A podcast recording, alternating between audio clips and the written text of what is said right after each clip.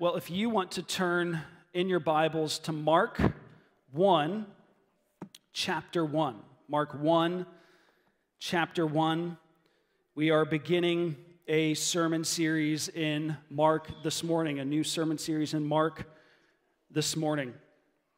Um, it is vitally important for us to continually rediscover the gospel of Jesus Christ. It is vitally important. This is true for every generation, every local church, every individual believer. We must continually rediscover afresh who Jesus is and what he's done. And this is vitally important, partly because of how quickly we can begin to lose sight of him. How quickly we can experience something of a, of a Christ drift, if you will wherein we slowly begin to construct a Jesus in our own image and after our own likeness. A, a, Jesus who takes up our causes and concerns and characteristics as his own. A Jesus who takes up our passions and views as his own, or at least wherein we construct a Jesus, wherein uh, a Jesus that depicts a, uh, an idealized version of ourselves. Uh, here, here's a picture that demonstrates this reality. Um, yes, I, I don't know what this is like bodybuilder Jesus or superhero Jesus. Uh, this is just daffy. It's ridiculous. Um, and it's a particularly ridiculous uh, illustration of this reality, but still, we, we see this all the time.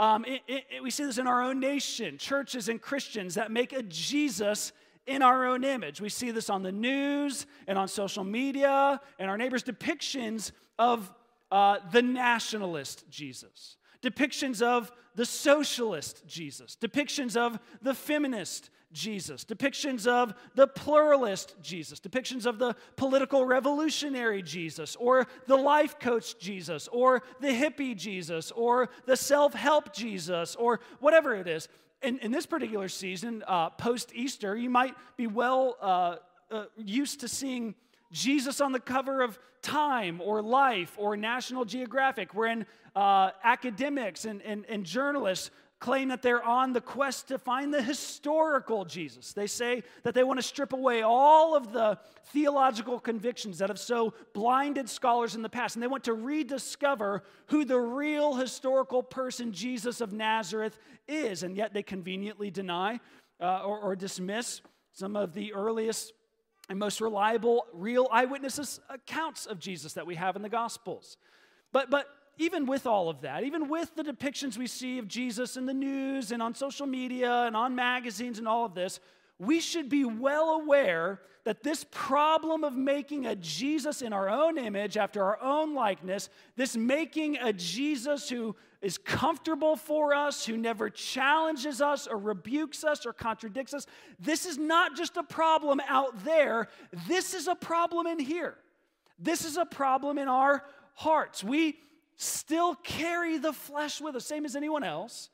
And so we must always be rediscovering who Jesus is and what he's done for ourselves so that the Jesus we worship and swear allegiance to is the true Jesus, the real Jesus, the biblical Jesus. So that instead of making a Jesus in our own image, we're more and more fashioned into him, his image.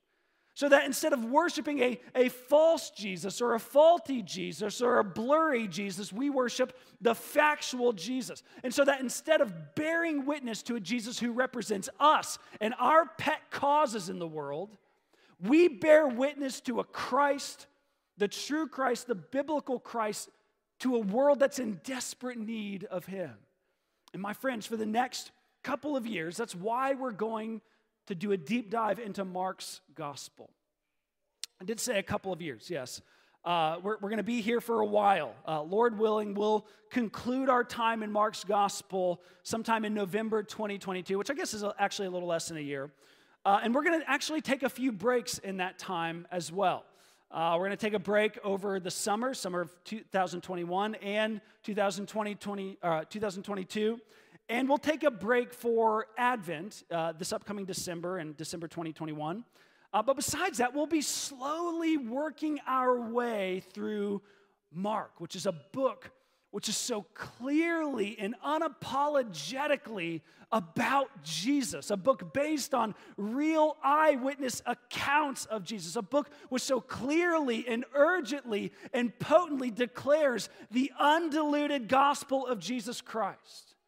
And my prayer is, is that in our time in this book, we would come to see him more clearly, that we would worship him more warmly, that we would follow him more faithfully through this book and what we find therein. And so we're going to begin our time this morning in this book by looking at just the first verse of the first chapter, Mark 1 1. And much of our time today is, is, is going to be spent in just kind of dealing with some merely introductory matters. Uh, as the first two points will, will, pertain to the, the authorship and the structure and character of the book. And then the third point, we're going to just do a brief exposition of Mark 1 1. If you've not been with us for very long and, and been with us while we've gone through a, a book of the Bible, a book of the Bible in, in more of a lengthy manner, uh, we usually do this. We spend a bit more time on the first Sunday just introducing the book as a whole and with that, this morning might feel a little more uh, heavy on the teaching side rather than the preaching side. Of course, you know, uh, all preaching contains an element of teaching, but this is going to be a little heavier on the teaching side as we just consider uh, just some of the some of the aspects of this book. Um, but we kind of want to set the table for this book so that we're prepared to fe- for the feast that is the Gospel of Mark. We want to we want to get a lay of the land so that as we journey through Mark, we know where we're going and we have a good sense and feel of, of what we're looking at. So now, if you'd stand with me for the reading of God's holy and precious word, we're going to re- read Mark 1 1. And let's listen with reverence and joy.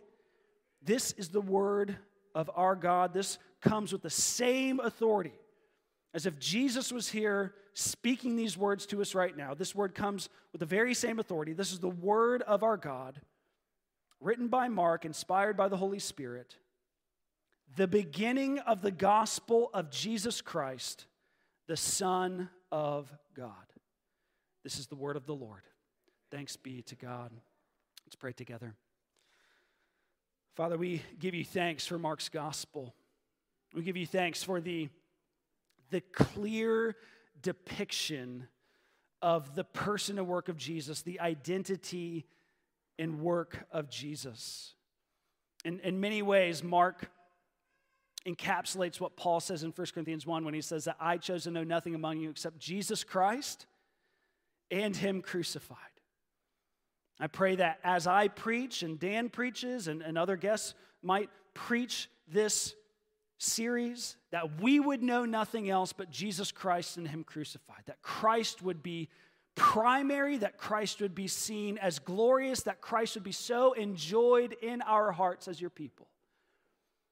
That we would be a people who grow in passionate worship and exaltation of Him, and faithful evangelism of Him, and faithful enjoyments of his beauty and excellencies. Lord, work within us, work through this book and through this teaching now, we pray in Jesus' name. Amen. You can be seated. Well, look with me at the composer, the characteristics, and the content of Mark. So, first, the composer.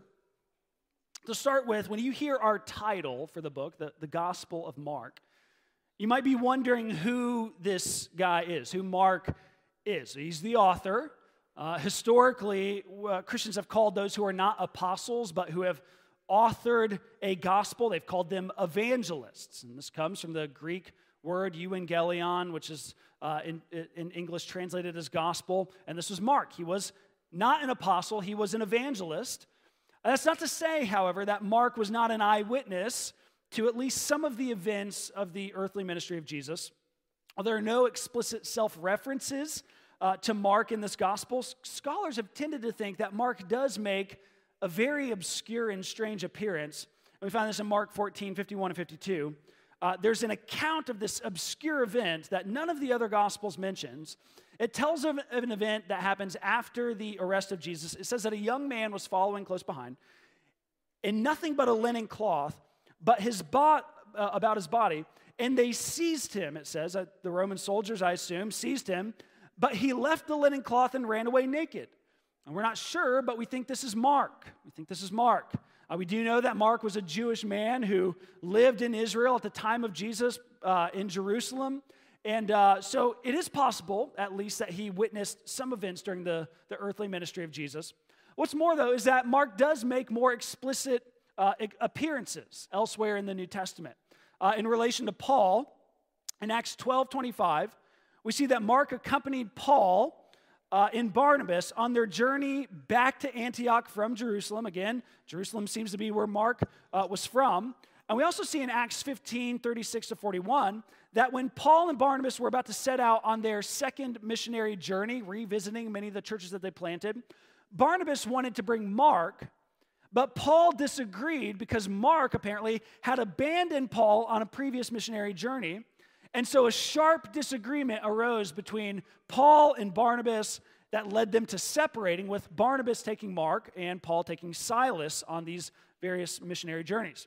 Uh, thankfully, we can rest assured that uh, Paul and Mark had reconciliation later, since much later, when Paul is in prison, he's writing various letters to churches and individuals uh, that we find in the New Testament he speaks more positively of Mark. You can find that in Colossians 4:10, Philemon verse 24, and 2 Timothy 4:11.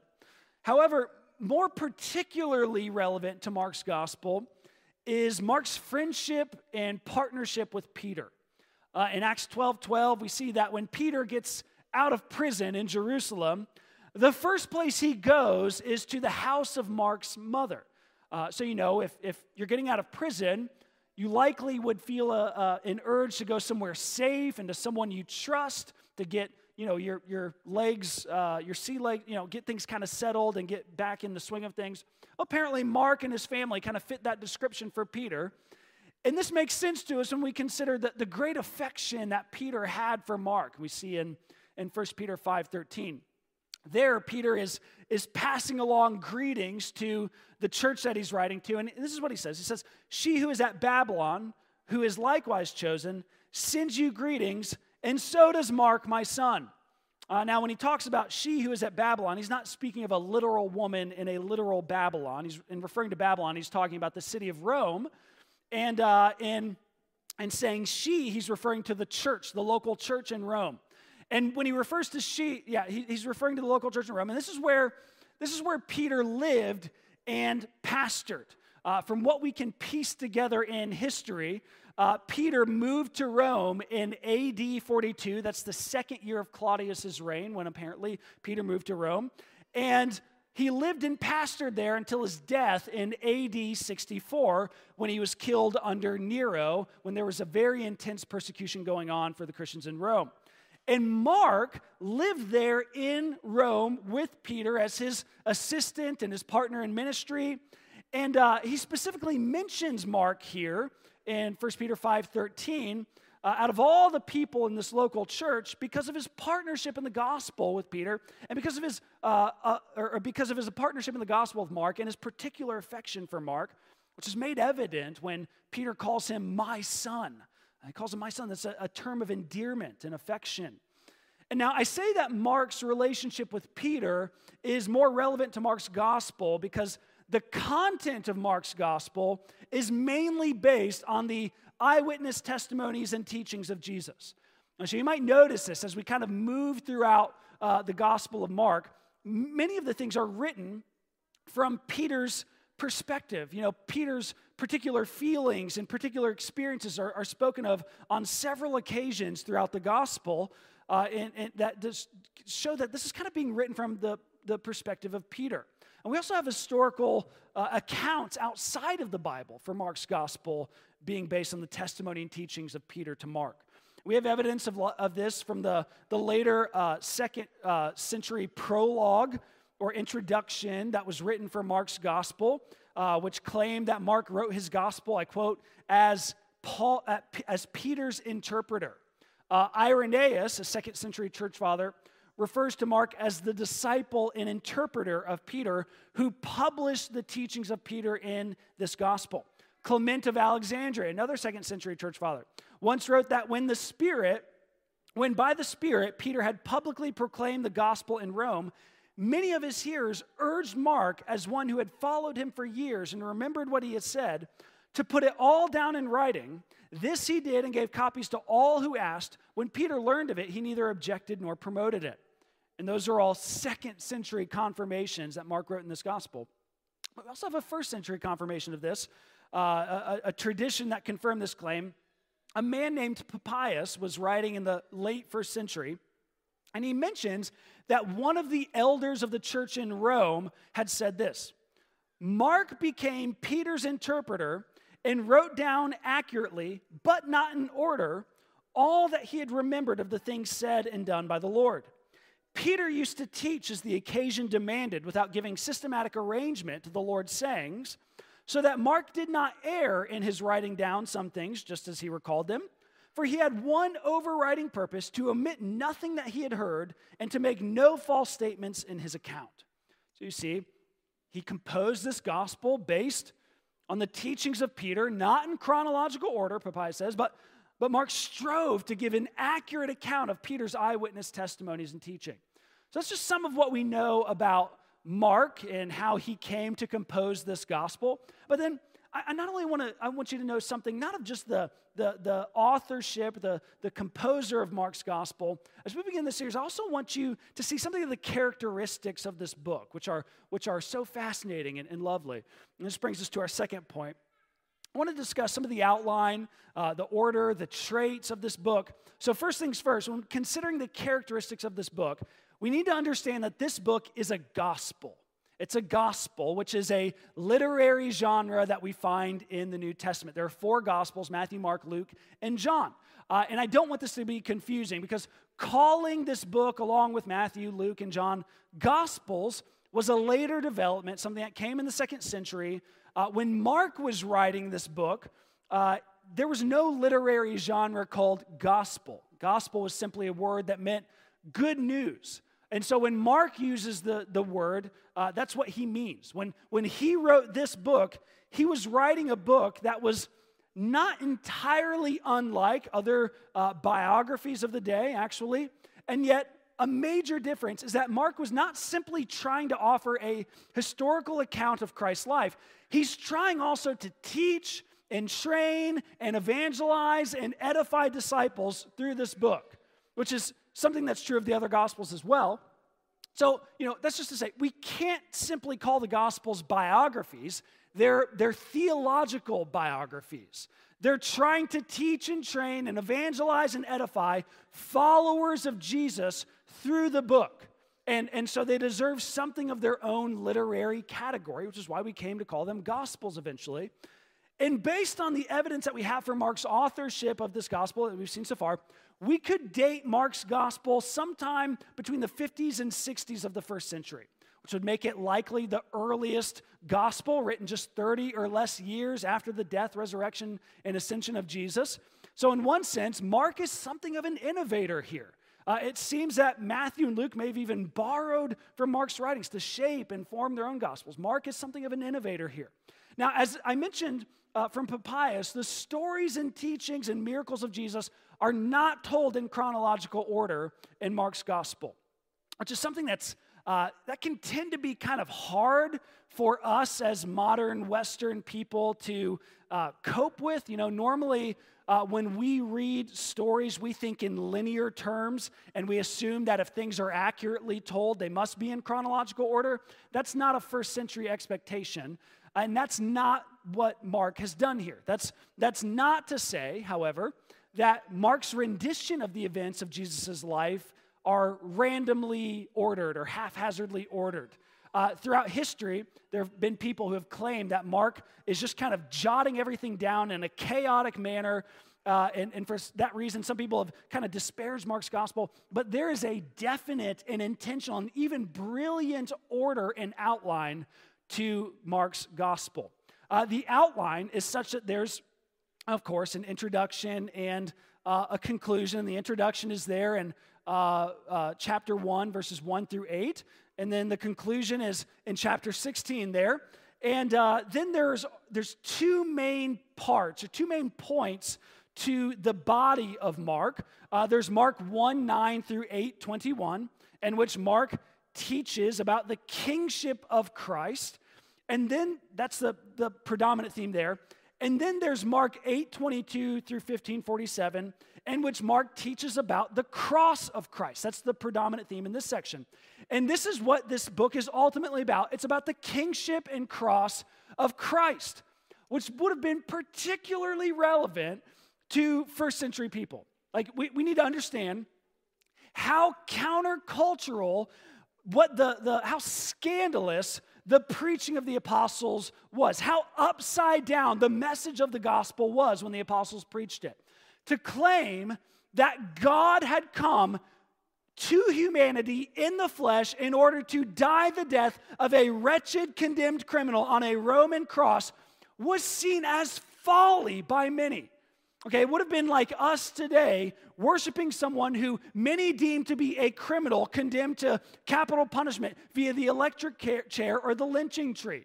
You know, naturally, we don't like the thought of that. We, don't, we, we like to picture Jesus as the superhero, like we saw in that image earlier, the one who breaks the cross. He doesn't die on the cross, he breaks the cross with his huge superhero bodybuilder muscles. We like to think of Jesus as a superhero, not a, a man who was crucified and condemned as a criminal.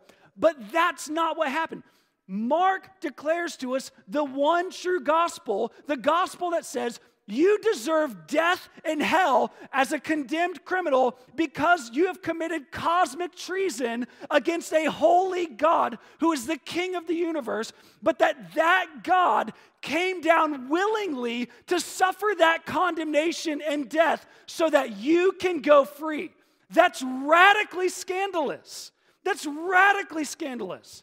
And so Mark wanted to put things down in writing and defend it, spending the first half of his book showing that Jesus truly is the Son of God and King of the universe, God come to us in the flesh. And then the second half of the book showing that he truly did die and that this was a central part of his mission and an essential act in order that we would be saved from our sins. And so Mark's gospel is not put together in chronological order, but it's based on this, this theological theme and claim of the book that the Son of God, the King of the universe, died on a cross for our sins so that we could be saved. And along with that, within that outline, Mark seems to put stories, the stories and teachings and events of Jesus' ministry together according to uh, various theological themes as well. So, Mark's gospel is, is famous for what some scholars call Markan sandwiches. Markan sandwiches. And you're probably hungry. I'm sorry for mentioning sandwiches. Uh, uh, some, people, some scholars call them interpolations. That's super boring. We'll call them sandwiches. Um, and there are at least nine Markan sandwiches, possibly more. Uh, but these sandwiches show something of, of the sophistication and brilliance of Mark as a writer. Uh, he'll do something like give an account of Jesus' teaching on a particular subject or, or doing a particular act. And then he'll cut to another scene uh, with a subject that illustrates or expands on the previous scene. And then he'll cut back to the original subject and scene. And uh, he'll do this seamlessly and brilliantly. And so, for example, we see this in Mark 11, 12 through 21. Uh, there in verses 12 and 14, the first you know, slice of bread, we could call it, um, we find that Jesus is hungry and he goes to find some figs from a fig tree. And yet the fig tree is not producing any figs at the time, even though it's supposed to be in season, supposed to be producing figs. And so Jesus curses the fig tree. He, he pronounces judgment on the fig tree. And it's important to realize here that that uh, the, the nation of Israel is sometimes depicted as a fig tree throughout Scripture. And then he goes on to, to show the meat of the sandwich in verses 15 to 19. Uh, we see Jesus go into the temple to cleanse the temple and to drive out the merchants, pronouncing judgment on them for their lack of fruitfulness as his people. And then, in the next slice of bread, in verses 20 to 21, we see the disciples and Jesus walk by that same fig tree that Jesus had cursed earlier, and we find that it, it is withered and that it will never produce fruit again. You see, Mark is claiming that God is now judging the nation of Israel because of her lack of fruitfulness and faith in Christ as her Messiah. We'll do another one. Uh, so another Markan sandwich is found in Mark 6 through 7, uh, Mark 6, 7 through 30. Uh, in verses 7 to 13, uh, we find the, the first slice of bread again. Uh, we find Jesus sending out his disciples as missionaries to preach two by two. And then, and then the meat of the, the sandwich we find in 14 through 29. We see the martyrdom of John the Baptist. Now, John the Baptist is the original missionary in Mark's gospel, and he's beheaded by Herod for his faithful witnessing. And then we return to the bread in verse 30, the next slice of bread, and we see the return of Christ's disciples from their being sent out. Now, and, and, and, and uh, their, the conclusion of their mission, their, their missionary journey in Israel. And this is would have been uh, particularly a particularly potent point for the church in Rome when Mark wrote this, since this was written about the time that the church in Rome was being severely persecuted by the, the, the Roman government. Uh, they saw friends, many of them saw friends, loved ones, fellow church members martyred and killed because of their faith and their witnessing uh, concerning Jesus Christ. We see this with Peter. Peter was crucified upside down at the hands of Nero as the emperor due to his faith in Jesus Christ. So you see what Mark is doing here. Mark is trying to show his hearers that this is part of the cost of being a follower of Jesus and a person on mission. To, to, the, the call to discipleship is essentially a call to take up your cross and to do whatever necessary to faithfully follow and witness for Jesus even if it means suffering and death. By sandwiching the death of John the Baptist between the sending and the return of the disciples, Mark is showing that the path to true discipleship and mission is one of self denial and self sacrifice. So you can see here, as we've just looked at two of the sandwiches, we looked at the outline, you can see here that Mark's message is an urgent one. This is an urgent message. This there's teaching concerning the person and work of Jesus. There's teaching concerning judgment. There's teaching concerning the cost of discipleship and the call to pick up your cross and follow Christ. And there's more themes like these throughout. These are urgent subjects. And Mark's style throughout the book reflects these realities. This is another characteristic that I want to show you here. Uh, see, see, along with Mark not being in chronological order, Mark is quick moving. He's, he's, it's, this is a fast moving, terse, urgent book. Mark wastes no time getting into the matter of subject. Considering uh, two of Mark's favorite words in his gospel, two of his favorite words. First, the word immediately. This is translating the Greek word euthus, which he uses this word 41 times. He says immediately over and over. It's like on every page and pretty much every chapter, he uses the word immediately as he tries to take you from one subject and scene to the next very quickly. He also loves to use the, the Greek word kai. Almost, it's like almost every sentence. Pastor Dan and I were talking about this a, a couple of months ago. Almost every sentence begins with the Greek word kai, which is what uh, it's translated as and or also. Uh, the English translators don't translate it uh, every single time because it's just so repetitive. But it's like he's just moving from one thing to the next over and over and over again. He's moving so quickly throughout his gospel, showing you with terse urgency that the message of this book matters for eternity. Uh, I like to uh, picture Mark as kind of acting like my children when I come home from work at the end of the day. Uh, when I come home, they're usually playing in the backyard or in the house, and they're playing with some toys or something. And right when I walk in the door, I, you know, I'm trying to greet them with love and affection and, and uh, interest in what's going on, warmth. I want to give them hugs and kiss their heads and all of that. But they just want to show me what they're playing with or tell me about what they've done that day or what they've created, what artwork they've worked on, what Lego houses they've built or, or whatever else. They, they're so excited and so passionate about what they've been doing or what they've created with Legos, what they're playing with, so much so that when I walk in, I just hear a slew of voices saying, Dad, look at this, come check this out, look what I built here, look, it just going on. And I'm quickly escorted and swept into a series of stories and descriptions and essential pieces of information from the Mark is like that. Mark, he wants to rush us in and escort us into the story, and he keeps us moving along at a fast pace as he shares stories and descriptions and essential pieces of information with us about the life, death, and resurrection of Jesus Christ. And we can see already in just the first verse of the first chapter of the, of the book that Mark is doing this already.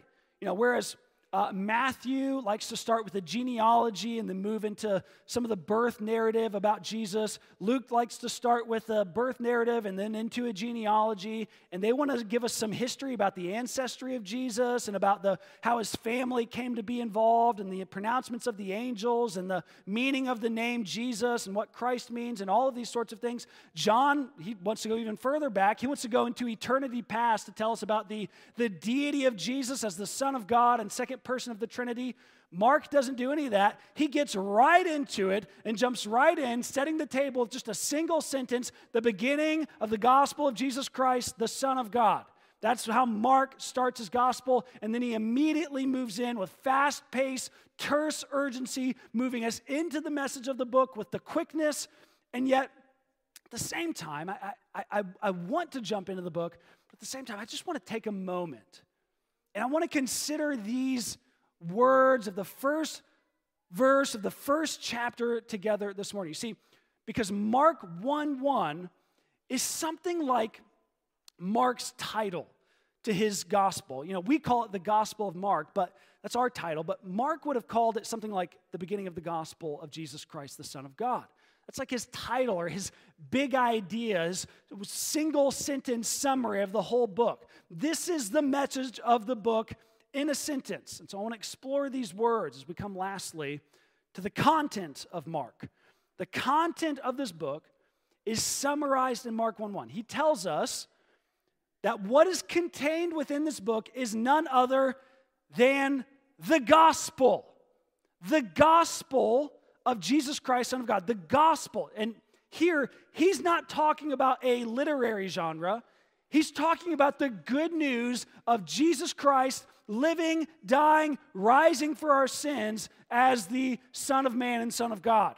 This is literally what the word gospel means. It means good news. It's news. It's an announcement. It's it's completely different than commands or advice or opinions. It's news. News is information that you receive about a significant thing that has happened. We might illustrate it by considering this. Imagine that you got the dreaded report of a cancer diagnosis.